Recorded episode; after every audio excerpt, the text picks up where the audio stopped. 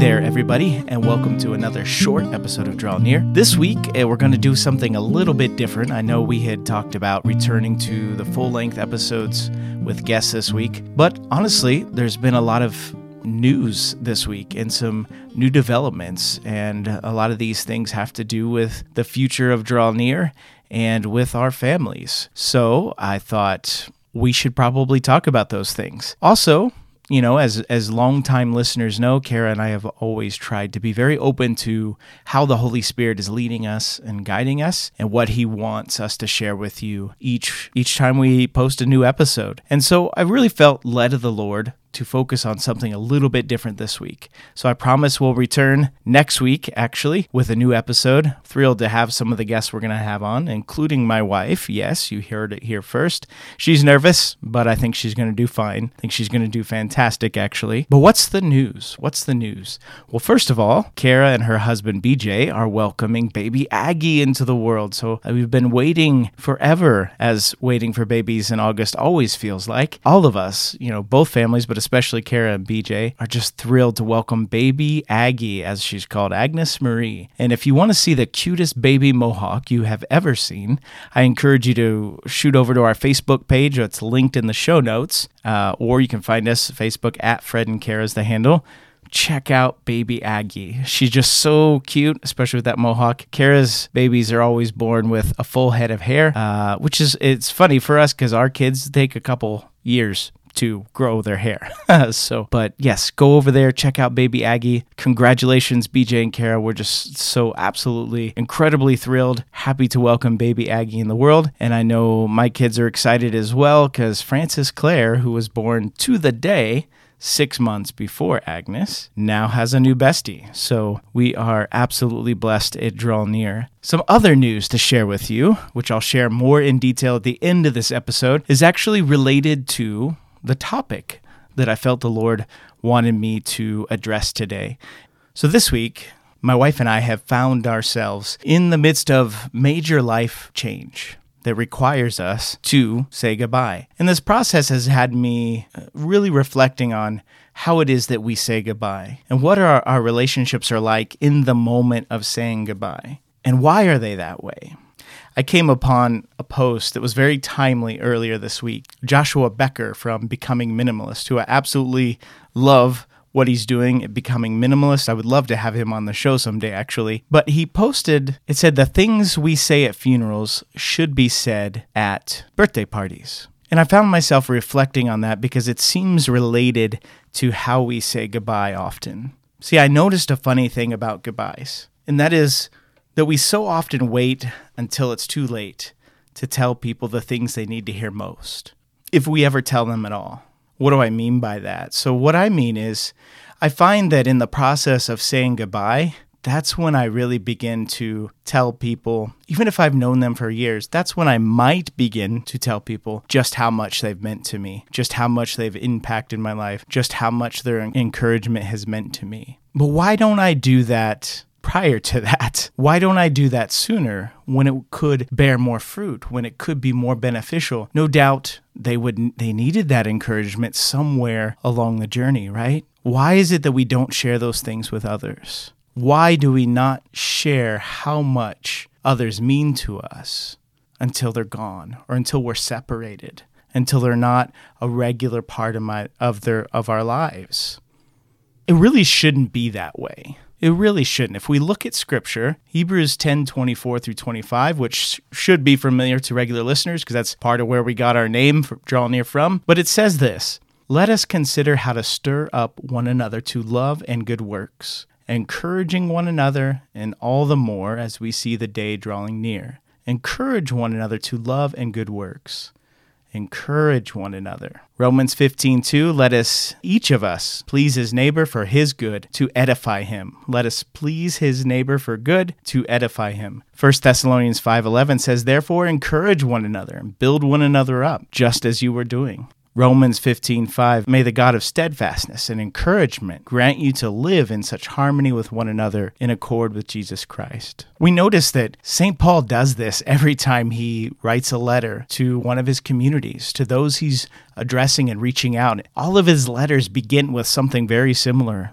to this. I thank God every time I remember you. Now, I don't know about you, but if I get a text message from a friend, I thank my God every time I remember you. Wow. that makes me feel good. I'm not going to lie. That I am the cause of thankfulness to God in somebody's life. That brings me joy. That edifies me.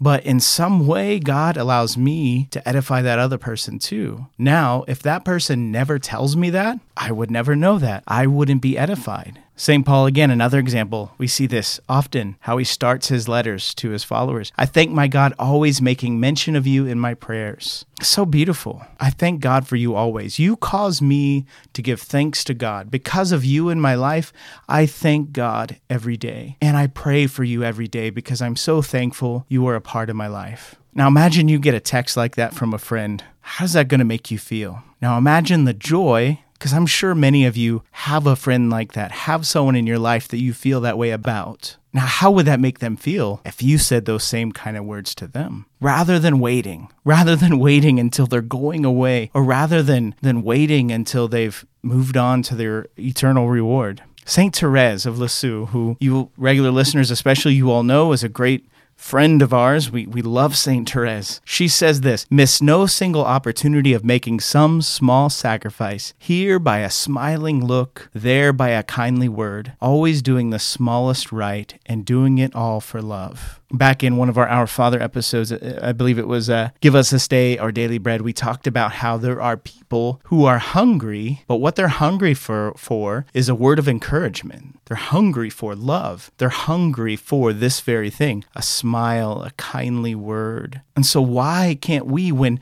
when someone has that kind of influence on our life, and this is sort of a confession on my part because I don't feel like I do I I do this as well as I should. There are many people that have impacted my life who have blessed my life and enriched my life in many ways who don't know it because I've never stepped out of my comfort zone and made this small sacrifice by giving them that kindly word, by doing that smallest right for love. St. Therese says also a word or a smile is often enough to put fresh life in a despondent soul. And I have seen that myself. So as I'm reflecting on this this past week, you know, I find that there are many people in my life that have made my life better, that I've never thanked, that have helped me to overcome difficult times in my life, that have been that person I needed the most when I needed that person.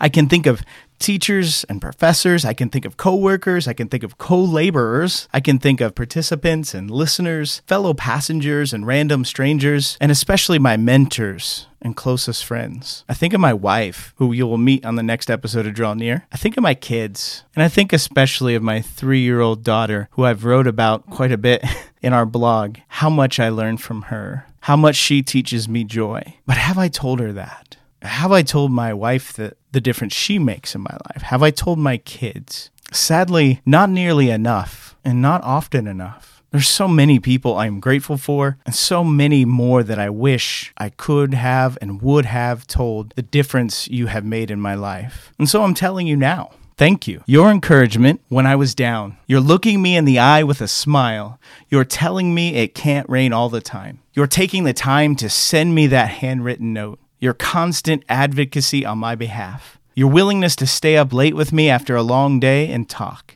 You're letting me partake of your wisdom over some beer and nachos. Your heartfelt prayer for me. You're allowing me to interrupt your busy day. You just being you. Thank you. You are such a blessing to me, and I am grateful to have you in my life. I truly love and care for you. Not in a politician sort of way either, but I truly do. You are why I do what I do, so thank you. And really, with all my heart, I mean that to everyone listening, and especially to everyone who's been that in my life. Those were all true examples that came to mind as I was thinking about this episode. And so as I wind up and transition to the to the announcement and the news I wanted to share with you all, I want to put a challenge out here. My challenge to you is this. If you have someone in your life or some ones in your life if they have made a significant impact on your life. If your life is better because they are in it, if you wouldn't be where you are without them, if you've never told them, my challenge to you is to tell them, thank them, express your gratitude, show them that small sacrifice, that kindly word, that smallest right in doing it all for love that St. Therese was talking about. If you have a friend who you truly love and value, and you have never told them, tell them. There's no harm in friends saying, I love you. If you truly cherish the people around you, they should know that. And don't take it for granted that they do. We need the kindly look. We need the kindly word.